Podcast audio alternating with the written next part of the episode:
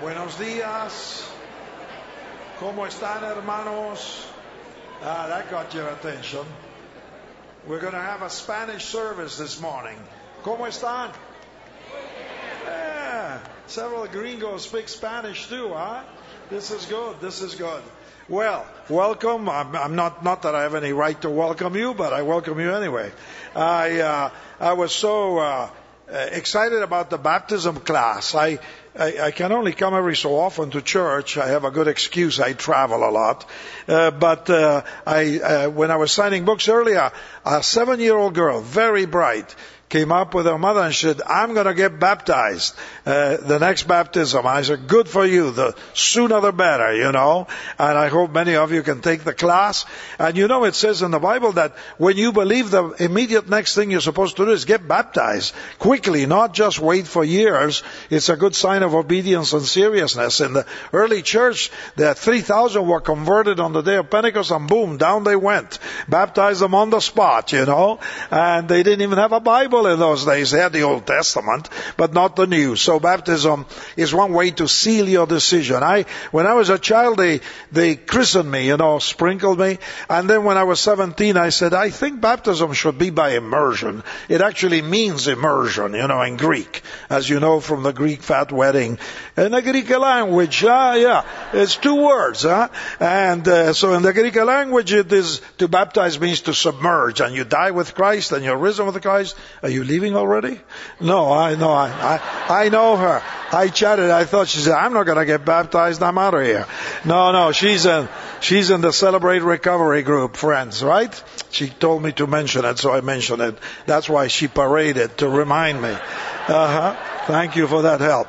And uh, on New York, it's a real blessing. If you can come, I think you'll be blessed. Middle of summer, lots of tourists. If you can swing it, uh, we're not offering to pay, but hey, come on over, and you might be able to counsel. There probably will be so many wanting to be saved that you could be used of God. And uh, in the church here, since the pastor is new, he's only been here what two years, three, well, who's counting? Uh, uh, he, I've been here for 53 years, so welcome to our church. It's my first chance to welcome you. Thank you. He welcomed me, so I'm welcoming him in return.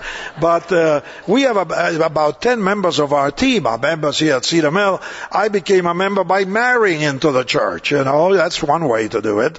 And you get told what to do then. And so this is our church. All these years, my wife's uh, grandpa was one of the founders, and so it's good to be here. We were baptized, not baptized, but I was commissioned and married, and yeah, I'm stuck here. So here we are, and uh, we have some team members like Kevin, of course, he and brother Keith, and our Andrew and Stephen, and and there's a fellow called Tim Innes. Are you here, Tim, this morning by chance? Stand up. I know you love to stand up. Yeah, give him a welcome. Yeah, and his wife, hey, Chandra. Anyway, he is a director of the New York Crusade Festival, and uh, therefore show your respects when you walk out. He's the man. He's in charge. If it's a success, I get the credit. If it's a failure, he gets his head, and that's it, you know. And uh, it will pull an ISIS on him. Uh, but um, anyway, yeah. All right, that was a bit out of order. Uh, I am delighted I'm an elder here. That's just because I'm old. And there's a lot of elders in this church. But uh, uh, we are so grateful to the Lord for the money that's come in, for the remodeling and the children's area. Almost 100% has come in. Let's give the Lord a hand. And yourselves too, but praise the Lord for that this week, uh, Pastor Dan sent out a letter saying that there was a, an overrun of about 70,000. But what 70,000 when we give them 700,000, huh? It's peanuts, and the Lord will help us to get it, and that'll be exciting. And then I saw the thing about the kids that we're going to be doing. I think the bulletin says $25 will help for each child. I think we can all do it. So, praise God. It's, there's excitement in Cedar Mill in its own style, which I will describe later. Now, uh, let's see, what do I want to do? Okay, I better, we better open up the Bible. That's always a good idea on Sunday morning. Oh, I forgot something. uh, but open your Bible anyway, don't panic. Uh, Luke chapter 8. Luke chapter 8. But I just thought of something I almost forgot and I have it written down. Uh, there's a, I'm going to be autographing books, famous books that uh, I wrote them myself. And, uh, but I want you to come for one reason. I got a, a, an unsigned, what does it usually, unsigned, unattributed, anonymous, cowardly message last night on my iPhone. And uh, I've got the message here. I don't really want to go to the FBI to figure out who wrote it, but it's somebody who's here from just the indication that you'll notice in a second. Somebody, oh, I hope I didn't erase it. That would be really the ultimate. Oh no, it's here. Uh, the, if I go to the FBI, it'll cost a lot of money on taxpayers. Maybe some of you can detect who sent it. Come and tell me and we'll go after him. It's, I think it's a him. It could be a her. But this is what it says. Listen to this. I mean, the cowardly of not signing your name. I think that's terrible. He says, I thought of a few other things you might want to mention tomorrow morning. They're listed below. One, Pastor Dave's charm. Number two, Pastor Dave's good looks. Uh-huh. Number three, the depth of Pastor Dave's insights. number five, it's in writing. I'm not inventing it. Pastor, number five, Pastor Dave's obvious love for God. And finally, Pastor Dave's humility. Now, if you know who wrote it, would you please come and see me at the autograph table?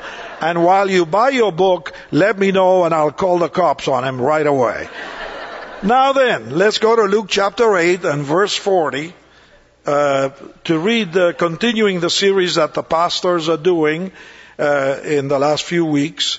And so this is the, a meeting of the Lord Jesus. Uh, I want to talk this morning about three things that Jesus came to do. And as we read it, I think you will kind of detect that the three can be found in this passage. The first thing is Jesus came to bind the brokenhearted. There are many brokenhearted people in our society, and I'll bet you this morning in the church that some of you are brokenhearted over things that have happened to you, either this week or in the past few weeks and months. Number two, there are people who Jesus came to seek and to save the lost. Perhaps some of you are here this morning who feel, I'm lost, man. I'm in confusion. I'm not sure what direction I'm going. I thought I did. One guy told me in between the services, and then things went south, and I'm not sure where I am right now. And then thirdly, Jesus came and died for sins once for all to bring us to God. So as we read, there could be some of you here today who are so broken-hearted you can hardly sit there and you feel lonely and lost. The second thing is, He came to seek and to save the lost. And some of you may say in your hearts, I'm lost. And I know it, spiritually at least. And then thirdly, some of you are saying, bring me to God, bring me to God. And that's what Jesus came to do. Not only to heal the brokenhearted, not only to, uh, find those who are lost and who know it and admit it, and then also to bring you to God, to draw you closer to God our Creator. So we're going to read the story in the reading uh, uh, here in verse 40 of two people, actually many more surrounding, who were brokenhearted. Now when Jesus returned, a crowd welcomed him, for they were all expecting him. Then a man named Jairus, a ruler of the synagogue, came and fell at Jesus' feet, pleading with him to come to his house because his only daughter, a girl of about 12, was dying. As Jesus was on his way, the crowds almost crushed him, and a woman was there who had been subject to bleeding for 12 years, but no one could heal her. She came up behind Jesus and touched the edge of his cloak, and immediately her bleeding stopped. Who touched me? Jesus asked. When they all denied it, Peter said, Master, the, the, the, people are crowding around you and pressing against you. But Jesus said, someone touched me. I know that power has gone out from me. Then the woman, seeing that she could not go unnoticed, came trembling and fell at his feet. In the presence of all the people, she told why she had touched him and how she had been instantly healed. Then he said to her, Daughter, your faith has healed you. Go in peace. While Jesus was still speaking, someone came from the house of Jairus, the synagogue ruler. Your daughter is dead, he said. Don't bother the teacher anymore. Hearing this, Jesus said to Jairus, Don't be afraid, just believe, and she will be healed. When he arrived in the house of Jairus, he did not let anyone go with him except Peter, John, and James, and the child's father and mother.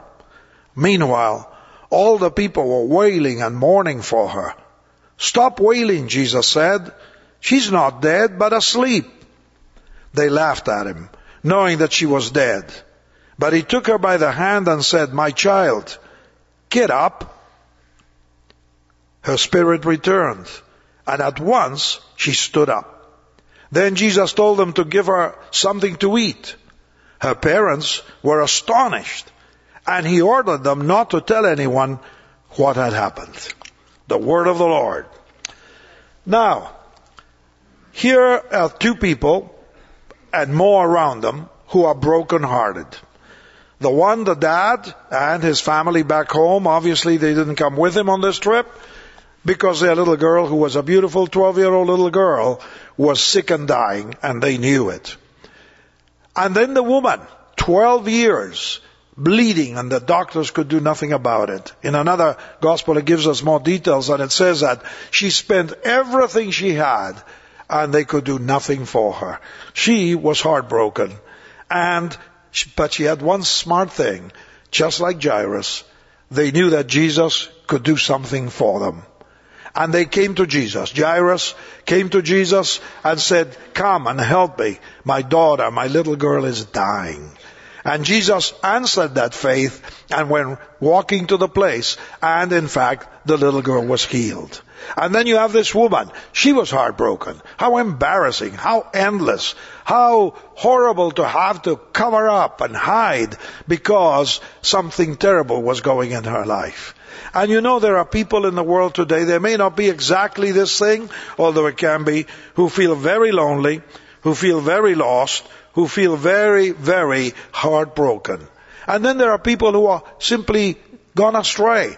And at one time they had a measure of faith and then they lost it. And they, now they wonder, will God ever take me back? Can I get back to God? And you know, the first, the, when we were talking about New York, it reminded me of a little poem that I brought with me that speaks about today's society, not only New York, but Portland, Cedar Mill, and everything else. It goes like this. I heard it back in Tyler, Texas in the 70s. Lonely voices crying in the city, lonely voices sounding like a child. Lonely voices come from busy people, too disturbed to stop a little while. Lonely voices fill my dreams. Lonely voices haunt my memory. Lonely voices looking for the sunrise just to find another busy day. Lonely faces all around the city. Men afraid but too ashamed to pray. Lonely faces do I see. Lonely faces haunt my memory. Lonely eyes, I see them in the subway, burdened by the worries of the day. Men at leisure, but they're so unhappy tired of foolish roles they try to play. Lonely people do I see. Lonely people haunt my memory. Abundant life he came to truly give man, but so few his gift of grace receive. Lonely people live in every city, men who face a dark and lonely grave. Lonely faces do I see lonely voices calling out to me. And you know, Jesus Christ, the Son of God, sees and loves those lonely eyes, those lonely faces, those lonely men and women who are in every city, but they're suffering and they're lonely. Somebody told me in between the services of the drama he's lived through in the last five years an autistic child that he has to take care of constantly himself while his wife works. A factory that went bankrupt. He lost his house because the factory, factory went bankrupt. He had to dismiss his employees. Boy, if that doesn't break your heart, I don't know what will. And then you have people, uh, we were at, uh, with Kevin and some of the other guys on the team, we were in the East Coast preparing for the New York Festival, not in New York proper, just on the edges of New York, in Jersey actually. And we were in a rally, a big church, and we're jammed with people. And I was in the front row sitting beside the senior pastor of the church. And another clergyman got up to raise the offering and so on. And in the middle of his offering, he suddenly said, I hope in this festival my daughter, my only daughter, comes to Christ. She's living in sin. She's living in the world. She doesn't even call or write. We don't know where she is. And he began to cry, the poor guy. You know, you have, you may have a broken heart today for various reasons. It could be business. It could be family. Perhaps some of you, your spouse has said to you, get out of here. I don't want to see you anymore. Does that break your heart? And what does it do to your kids? And perhaps you're going through it yourself right now.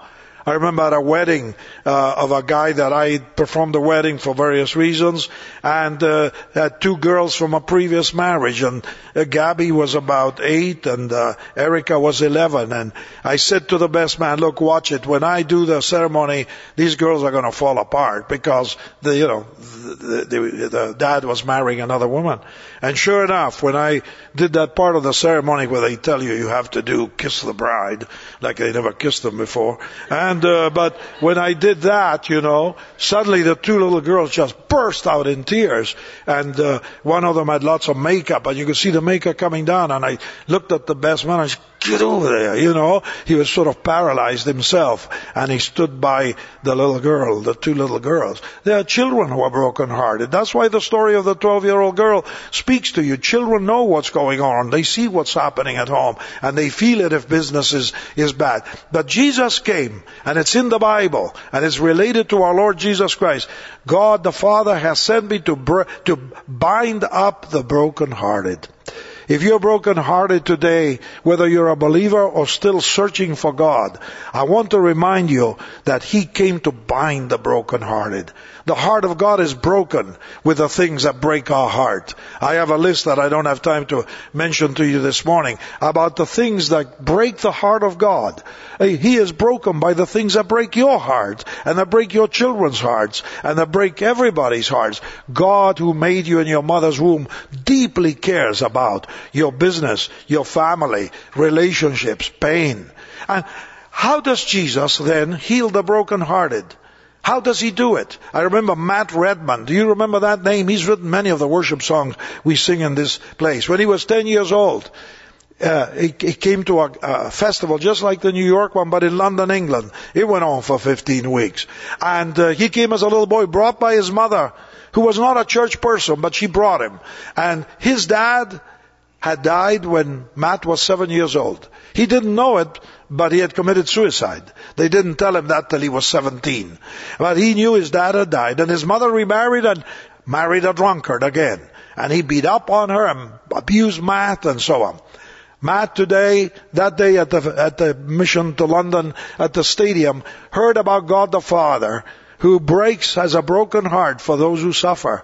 And I was describing in the sermon about God our Father, what a perfect dad he is, what a loving, what a patient dad. And Matt was only 10, he told us, we've got it on DVD. And he said, when I heard that, he said, that's the kind of father I needed. Not like my dad or my stepdad who beat up on me and abused me, but a dad who really loves me. And as a 10 year old, bang, he gave his life to Jesus Christ. Now he's married. He's 40 years old this year. He's got two, uh, excuse me, five children. And he's a happy man because God the Father, who had compassion for him, and Jesus who binds up the brokenhearted, came into Matt's life at 10 years of age. Sometimes we think children don't get it. They get it better than we do because they have no, I'm shouting, aren't I? I am just excited about the subject. That's what it is.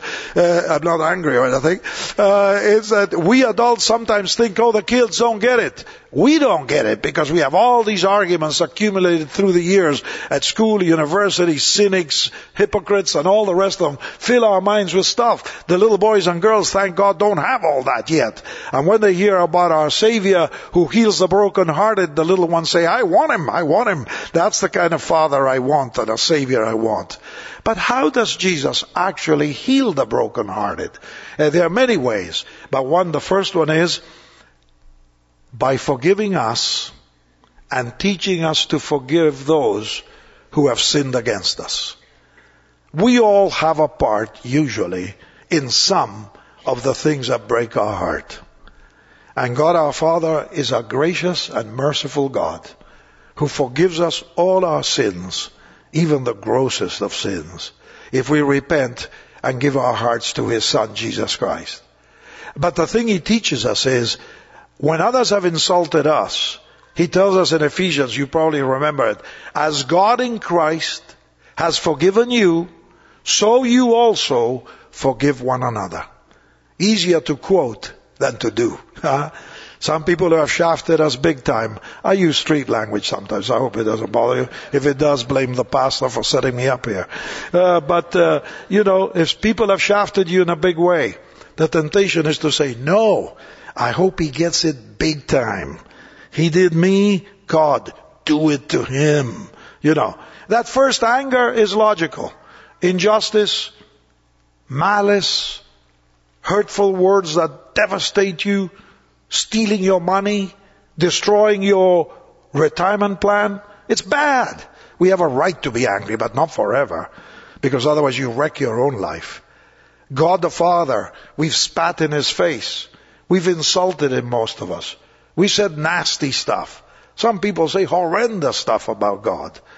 And yet, if that same person falls on their knees and repents, God says, you're forgiven, buddy because my son died on the cross for you and your sins are washed by the blood of Jesus Christ. But he teaches us to forgive. And if you are angry and bitter, come running to Christ today afresh, even if you've been there before, and say, Lord, I've got to get rid of this anger, this malice, this negativeness, this bitterness. It's killing me. And besides, you forgave me, I'll forgive them. Set me free.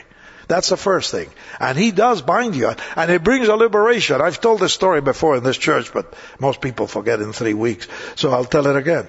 But my wife and I have a friend in Britain whose husband walked out on her and ran off with some girlfriend of his when he was a teenager. And she was mad as hell. I mean, rightly so. And she did stuff that if I had time to tell you, you'd laugh your head off. And we were with her. But she was getting bitter. And it was eating her up. And one Christmas morning she called up the house and we thought it was to say Merry Christmas. Before she said Merry Christmas, she said, I'm free, I'm free. And I said, what, you got divorced? She said, no, I forgave him, I forgave him. And that was really true. And she's been a free woman since that day. It's been years now, must be 20. She's a happy woman. The problem is him. He's, he's going through it for 25 uh, years, you know. But the woman is free because she forgave him. And God binds the brokenhearted. When in obedience to the scripture, even though the dark side of us says, get him, Lord, get him or her, the Lord says, I, you forgive, I forgive you, you'll be healed. He heals and binds the brokenhearted, and the wounds are healed when you follow that principle. The second way that I've uh, looked at that God uh, uh, binds our brokenheartedness is by His presence in us. When you remember in the midst of the storms and the troubles, Christ lives in me, Christ lives in me. He who is joined to the Lord is one spirit with Him. Don't you know that you are the temple of God and that the Spirit of God lives in you? That is the ultimate healing and the ultimate binding that God does. When I remember, so I've been done in, so my baby died, so my business is bankrupt, but Jesus Christ has never left me, He never will leave me, I am His forever, He lives in me, I am His child, I don't understand why some things happen, but I know that He makes no mistakes. And even the worst sins of other people, He turns it for good. He makes even the, the anger of men to, to, to honor Him and to achieve His purposes. And one day in heaven we'll understand and we say, oh, I'm glad that I submitted to His will and that I accepted it. But His presence is what binds the brokenhearted. Some people can never go back on some things. But if you have been brokenhearted, remind yourself, if you're a believer in Jesus Christ, He came into your life whenever it was, when you were six or 36 or 66, He lives in you and He will never leave you nor forsake you. You are one with Him. He who is joined to the Lord, never forget it, 1 Corinthians 6.19, is one spirit with Him. One spirit with him. That's the profoundest way in which he heals our broken hearts. But number three, Jeremiah says, and the Bible says it all over, but Jeremiah puts it in these words, I think it's in chapter 31. I have loved you with an everlasting love. I have loved you with an everlasting love. My mom used to quote that verse over and over. You know, verses from the Bible quoted by a mom or a grandma or a grandpa can go a long ways all throughout your life. I have loved you with an everlasting love. What's going on in your life you may not understand, and often we don't, and we should give up trying to understand. Turn it over to Him and say, Lord Jesus, you bind my broken heart. You bind my wounds. You love me with an everlasting love. I believe it. I trust you. I rest in you. Number three, number four. A spirit-filled church is another way that God binds our broken heart and our wounds. And you know, Cedar Mill Bible Church is a spirit-filled church. I've been there for 53 years, as I told you before, much more than Pastor Dave, who sends anonymous emails. And uh, I can tell you this. I think it was him. Uh, uh, this church is a spirit-filled church. It's not a bouncy church. I mean, this uh, nobody will ever accuse Cedar Mill Bible Church of being a bouncy, bouncy church. When there's worship, there's about three people who go like this and then put it down, you know. And uh, uh, the pastor I noticed was saying, "We're so proud of you that you represent the church to New York." Nobody said Amen. Yeah, that's Cedar Mill. It's not that they're not excited; they just don't show it. You know, we're we're not the show-offy type at Cedar Mill. Amen. Come on, say something for goodness sake. You know, uh, but uh, it's true. Cedar Mill is not known for the the great, you know, uh, you know, go to Foursquare and they all get happy and and all that. But we're happy. We just don't make a noise about it. You know, we dress. You know, you saw how the pastor dressed: jeans, a drag, and his shirt sticking out. Nobody ever told him any better. You know, I mean, that's Cedar Mill for you. But nevertheless, if you're sick in this church, people are going to come and visit you. If you need food, there's going to be more food than you even want. If you are going through a tough time, so many show up, you say, oh, for goodness sakes, you know, let's have a few less, you know, uh, because it's a church that loves. I've seen it. I, we, we've been the, the recipients of such a thing. And so it's as a church and a good church, you have to get into it. If you sit on the sidelines and, and, say, well, nobody talks to me, well, go and talk to someone, you know, and befriend someone. I, as, at this first service, I was so glad. A guy came to the book table and he said, my name is Mark. I live on 118th. First time I ever come to church. I'm coming back. Hallelujah. He picked up on it that quiet as we are, we nevertheless, we are spirit filled and there's joy and there's blessing. So that helps a lot because when you have a need, you know some people you can call and ask them to pray and they will pray. The women were praying night before last, uh, yeah, night before last, and apparently it was just a wonderful time. This is the church. And you know, being part of it is part of the healing process. It's the way Jesus Christ actually binds our broken heart by other people who share with us in the Spirit through the Word of God. So that is vital. And therefore to be baptized is one way to start your, the, your journey with love in a local congregation. Number five, the promises of God are so powerful, all of them. And the Bible is full of promises. And Jesus Christ binds the brokenhearted. There are promises for every situation under the sun in the Holy Word of God. There's a promise for absolutely every situation. Economic, love, marriage, divorce, death, death of a child, I remember Coach Dungy, when his son died, he was 19. He was heartbroken and we were in Orlando for a festival and he was the, uh, whatever, unofficial chairman. And he was listening and that day I was talking about heaven. And I mentioned the death of a baby and of a child. And he came up to me afterwards and he said, you know, when you said that phrase, a brief life is not an incomplete life. It absolutely finally made sense. My boy, I felt had died before his time. Who decides what his time is? God our creator. He says, you gotta talk to my wife. So my wife and I talked to his wife. And she began to find peace. I saw the coach sometime later and he said, she's at peace. She still is pain, but she's at peace. Because even the death of a baby and our, our sons and daughters-in-law, I think every one of them lost a baby in pregnancy, you know, those uh, natural abortions. And so it's very painful. I remember when Wendy had about her third loss, and she called from DC and she said, Papa, I can't figure out why this happens, you know. And it's true. We don't know why, but God makes no mistakes and in due time we shall understand. And you gotta know the Word of God and you gotta know the promises of God. Because otherwise when the troubles come and in the world you will have tribulations, Jesus warned us. We will have troubles. It wasn't like a surprise. Way ahead. Our mom taught me to memorize that verse in Spanish and I got it in English. In the world you will have troubles, but cheer up. I have overcome the world. And so when you know the promises of God, they say there are 7,000 promises in the Bible. Get on with it and find them all out. Make a list, underline them in red or green or whatever color makes you look at the passage. The promises of God are glorious. When my father died, I was a, I became a fatherless boy.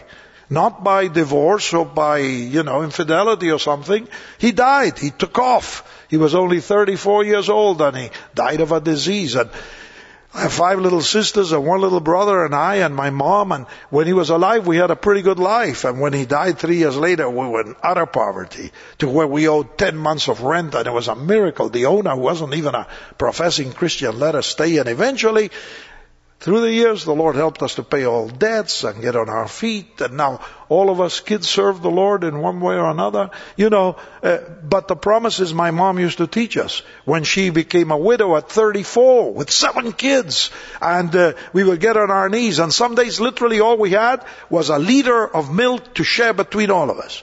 Other times, not always, but many times, we had one steak and we cut it up in eight pieces. Each one to say, we ate a little steak last night. Or we would have a French bread, those old loaves, you know, chop it up in eight pieces, and sometimes even without butter. Sometimes there was butter. That was a big treat. I always love French bread with lots of butter to make up for those years, you know. I go, lay it on. I don't care what the doctor says. And I'm healthy and I'm 80 years old and I won't die till I'm 100. So there you go. Anyway, don't, don't imitate me. But, uh, the fact is that the promises of God kept us going cheerfully. We sang like crazy. You'd have thought we were rich the way we would sing hymns all the time.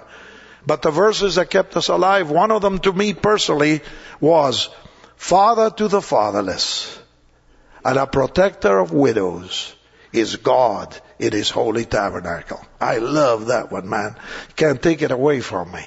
Father to the fatherless. I was a fatherless boy. Well, I had a father, but he was gone before I could talk to him practically. I was 10 when he died. And protector of widows. Widows includes divorcees who are abandoned by a faithless husband or a brutal. And for the Lord promises I'm a father to you as a fatherless kid. I bet you there's several of you here today who could call yourselves fatherless kids. He is your father. I'm a father to the fatherless. And he's better than any human father. And a protector of widows. And God protected our family. I've got to tell you, He did. And He provided everything we need, needed. But we first went through total poverty, I think to teach me as I grew up and my sisters and my little brother, who's not little anymore, but, uh, you know, to appreciate what poverty is like and what the poor are like and what it feels like. God hates poverty, you know. He wants people to live a good life. That's in the Bible. I didn't invent it. And then the other verse that got me. And you gotta know the promises. If you don't know them, you are on your own, man. And it ain't any fun to be on your own when troubles hit and your heart is broken. The other one is, seek first the kingdom of God and His righteousness. And all these things will be added to you. Every word counts. Take it seriously. In all these things, God speaks through His Word and through His Spirit. You don't invent and manufacture things from God. Take it from God's Word. And you know, when the Lord says that, uh, when, when you, when you go through life, you begin to realize, He truly does bind the brokenhearted. But then there might be one or two of you, perhaps, like this gentleman who walked in for the first time this morning, Mark. I wish I'd have gotten his last name, but he'll be back, he said. And real handsome, well, not handsome, but yeah, nice guy. And uh, you may be here today and you say, okay, I happen to not be all that broken-hearted, but I do feel spiritually lost. Well, you've come to the right place if you meet Jesus Christ. Because he said, I came to seek and to save those who were lost. And if today you feel, Luis, I'm lost. My mind, I don't know whether there's a God or no God or, you know, I, I just don't have a sense of guidance. I don't know where I'm going. I just am looking and searching and I read and I watch TV and CNN has a thing on Jesus, but who knows if it's true? I have no idea. And uh, you're lost. Come to Christ. He specializes. He came specifically, he said it repeatedly, I came to seek, seek and to save those who were lost. These two people that we read about in Luke, the dad was lost, desperate. My little girl's dying. Come, Jesus, come. Come to my home. Jesus said, don't you give up. Trust me. I will act for you. And sure enough, he goes to the house and raises the little girl from the dead. And the poor old lady who had this bleeding thing, she touches the edge of his garment and says, if I touch him, I'll be healed. And sure enough, she touched him and she was healed. Jesus Christ, the Son of God, whose resurrection we're going to specially celebrate in Easter, is alive today. And he's knocking at the door of your heart and saying, man, give me your heart. Let me come in. I'll rescue you from lostness. I'll give you direction. I'll show you the way. You will have hope again and reality.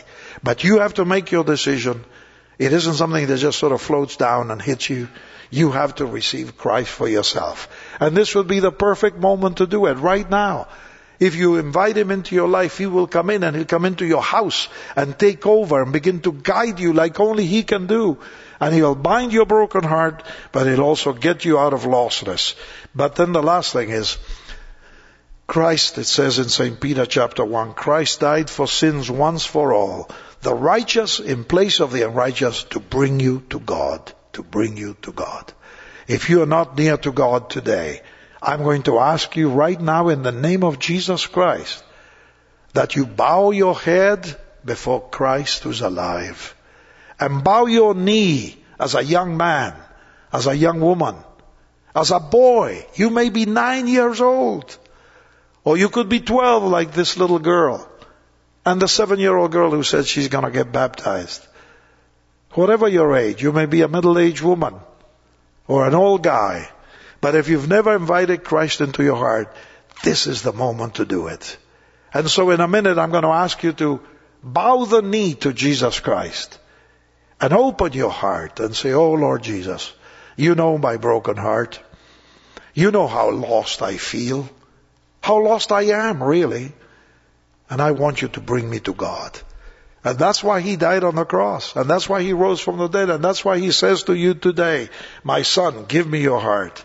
Give me your heart. And he will bless you and guide you and forgive you and be part of your life. Whatever hell the world may th- thrust at you, whatever troubles may hit you, but you will have the Son of God in your life to give you the power that you're looking for. So let's bow before God, all of us right now. Either physically or figuratively, you may want to bow your knees and surrender to Jesus Christ even physically. But spiritually is what really counts. And if you've never invited the Lord Jesus Christ into your heart, let me guide you in a prayer. And if you feel it in your soul, you pray to Him this prayer. I'll guide you phrase by phrase. And if you feel it in your soul, you pray along to Him and He will hear you and answer you and come into your heart today. He'll bring you to God today. And then when He comes back in the future, then our bodies will join us and we will all be in the presence of Christ. First, I'll lead a prayer for those who are broken hearted and then a prayer for those who feel lost and who want to come to God. Pray with me. Oh God, my Father, thank you that you bind the brokenhearted. You know my pain, oh God. How I weep sometimes at night. How lonely I feel at times, oh God. The troubles are sometimes beyond my power. But I thank you, Lord Jesus Christ. You are the Savior of the world. You bind my broken heart. Thank you that you never leave me nor forsake me. Even though loved ones may, you never do. And so, Lord Jesus, I bow the knee to you. You're my God. You're my Lord. You're my Savior. I trust you, Lord Jesus Christ. I believe you. and I will obey you. Fill my life, Lord Jesus, and make me a blessing even to those who have hurt me and offended. And now for those of you who want to receive Christ in your heart, pray this prayer. Lord Jesus, I open my heart to you. I surrender my life now. I surrender my future. Take over my life today, Lord Jesus. Fill my mind and my heart with your thoughts. Fill me with your power, O Holy Spirit and make my life a life that honors you. O Lord Jesus, thank you that you, the living God, now live in my heart and I'm yours forever. And one day in heaven,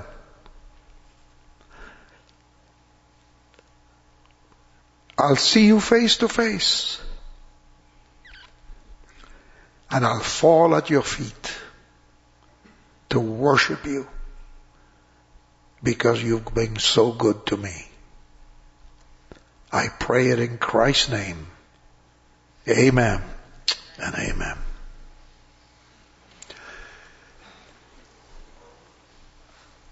If you need to talk to someone and have a little prayer, that would be good. Some of the pastors and others will be up front. If you open your heart to Christ this morning, did some of you open your heart to Christ today? Any of you? Raise your hand. Did any of you? God bless you, sir. Wonderful. Anybody else that's given their life to Christ today? You too? God? Yes? Good. The Lord bless you. Uh, somebody I see. Yeah, God bless you, man. I think it's a girl or a young woman up there. I'm blind as well as deaf. Yes. All right. Praise the Lord. Yeah. You know, when the minister dismisses us, perhaps you might want to come and chat with someone, or else the person who brought you, or a family member that you know already knows Christ, and tell him, at last I'm in, I'm in. I've opened my heart to Christ, you know. And that's a wonderful thing. And then begin to get ready and get baptized and live for Christ and get this past behind you and live a new life. And if you're a believer going through a broken-hearted thing, uh, the um, the uh, let's see, let me. I had to write it down because I haven't been there. The uh, Celebrate Recovery Group. You might want to join that, depending on your situation. I'm sorry I'm taking this time, Pastor, but I thought I'd mention that. Uh, some people were telling me, you know, uh, some people don't like to go to Celebrate Recovery because they think it means that you're a drunk or, you know, just a drug addict, and therefore you don't want to be seen with But you know, it can be, doesn't have to be that. And besides Jesus, you know, he doesn't reject people who are drunk and drug addicts. Actually, he wants to change them and bless them and fill them with a new life. So if you want to, but you can talk to the pastors what's best for you. Okay. Thank you.